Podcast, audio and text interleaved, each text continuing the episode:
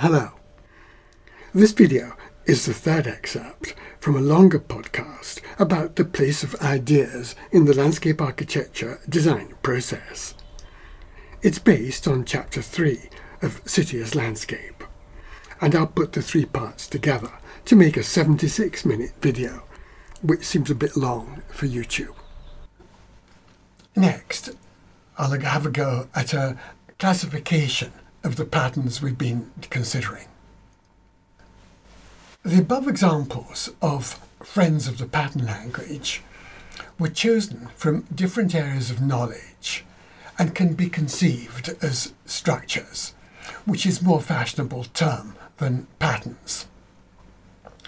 But for designers, patterns is a more natural grouping than structures, I think.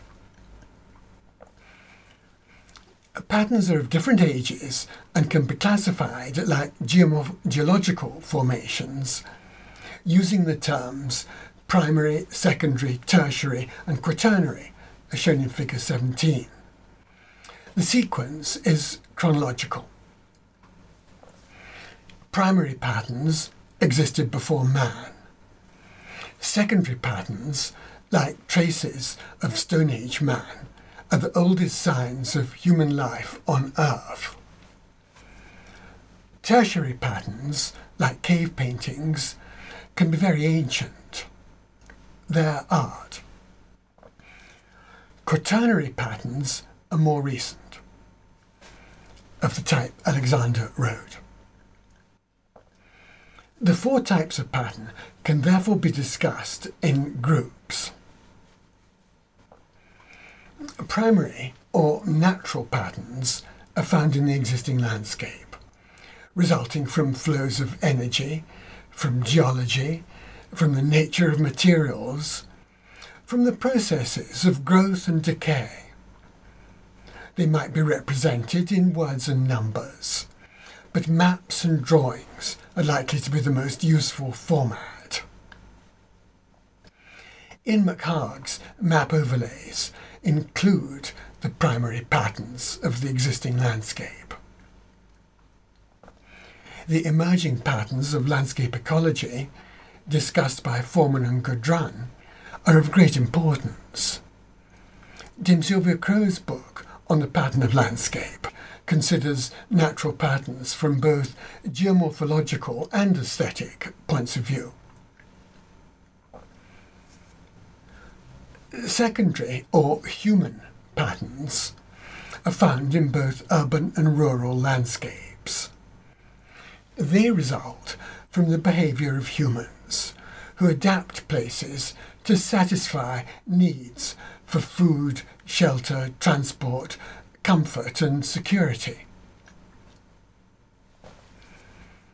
Tertiary or aesthetic patterns result from the artist's imagination or an aesthetic appreciation of nature.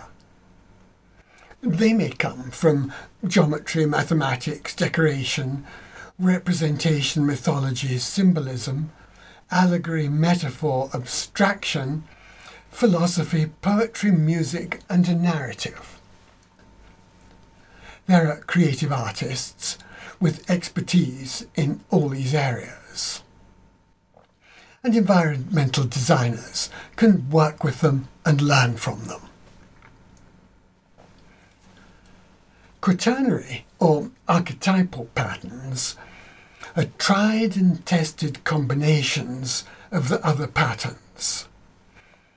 They are prototypes that have proved successful, like plant associations, house types, farm types, and settlement types.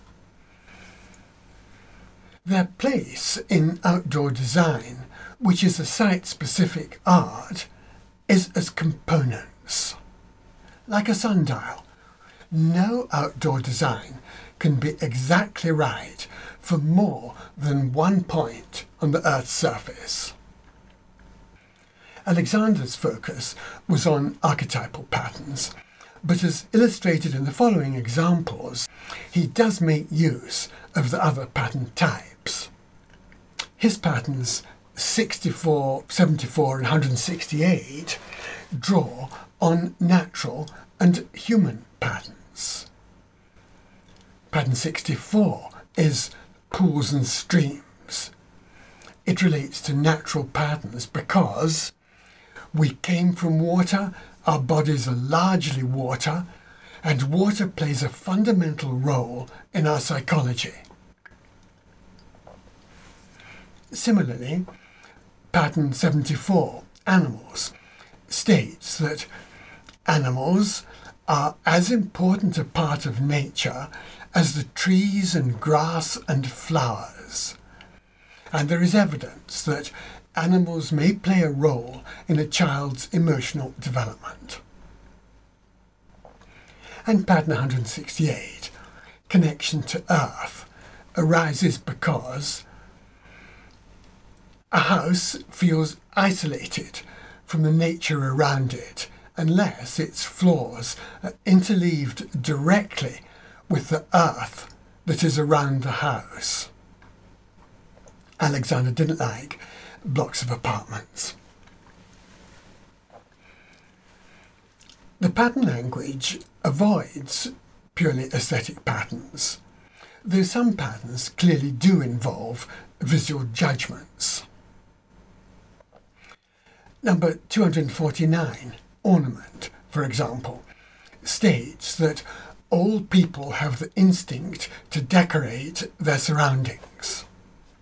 Comparably, pattern 235, small panes, recommends users to divide each window into small panes because the smaller panes are, the more intensely windows help connect us with what's on the other side.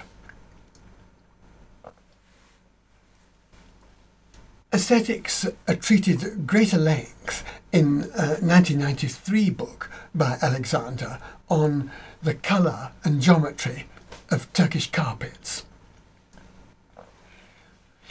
Seeing them as a foreshadowing of 21st century art, Alexander wrote of the similarity of these carpets to what the world of Bach and Monteverdi is in the world of music, a realm of pure structure in which the deepest human emotions can have their play. Dealing almost entirely with pattern and ornament, carpets an exercise in colour and geometry. Aesthetics were further analysed in Alexander's four volumes on the nature of order, published after this essay was written, from 203 to 4. The greatest strength of Alexander's pattern language lies in its imaginative appreciation of human patterns. They redirect designers' attention away from style and back towards human behaviour. For example, pattern 119 values arcades because they play a vital role in the way that people interact with buildings and pattern 164 recommends street windows because a street without windows is blind and frightening, and because it is equally uncomfortable to be in a house which bounds a public street with no window at all on the street. Some of the patterns derive from what an earlier generation of psychologists would have called instincts. Number 181, fire, observes that the need for fire is almost as fundamental as the need for water. And 100, number 129, common areas at the heart, states that no social group, whether a family, a work group, or a school group, can survive without constant informal contact among its members. The converse of this proposition from pattern 141, a room of one's own, is that no one can be close to others without also having frequent opportunities to be alone. Alexander's proposal for a teenager's cottage in pattern 154 could be part of an initiation rite.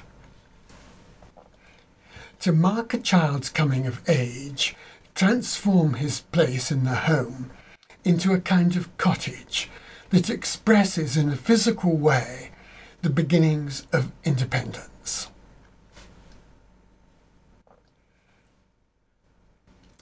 My conclusion to chapter 3 of City as Landscape and to this podcast is that the full set of patterns required for outdoor planning and design depends on the nature of the proposals that are to be made.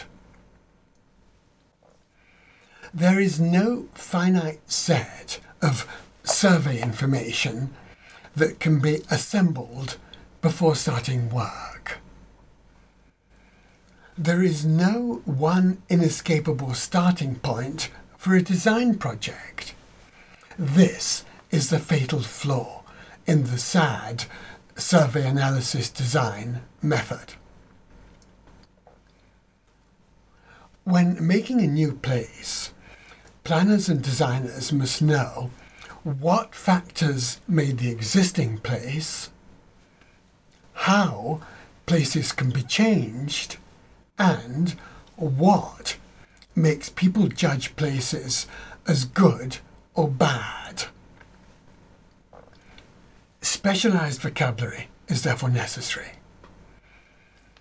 Patterns can use words, diagrams, models and drawings to describe complex processes and qualities. The language will not be symbolic like computer code, but nor will it be a predominantly spoken language. For planning and design, it is most likely to be diagrams supported by words. Many patterns will be appreciated by the general population. Others will be particular to special groups. Others will be unique to individuals. Words providing common currency with which to interrelate different structural approaches to the design and analysis of place. Diagrams can have a similar role and are more readily transformed into designs. Structures reside in the environment but they are visible only to people and animals that have reasons to look for them. Each situation can be analysed within different structural frameworks. Ideas are at the heart of the design process and lead on to surveys, to analyses, and to designs. Patterns help designers to handle the complexity of environmental design and to recommend them.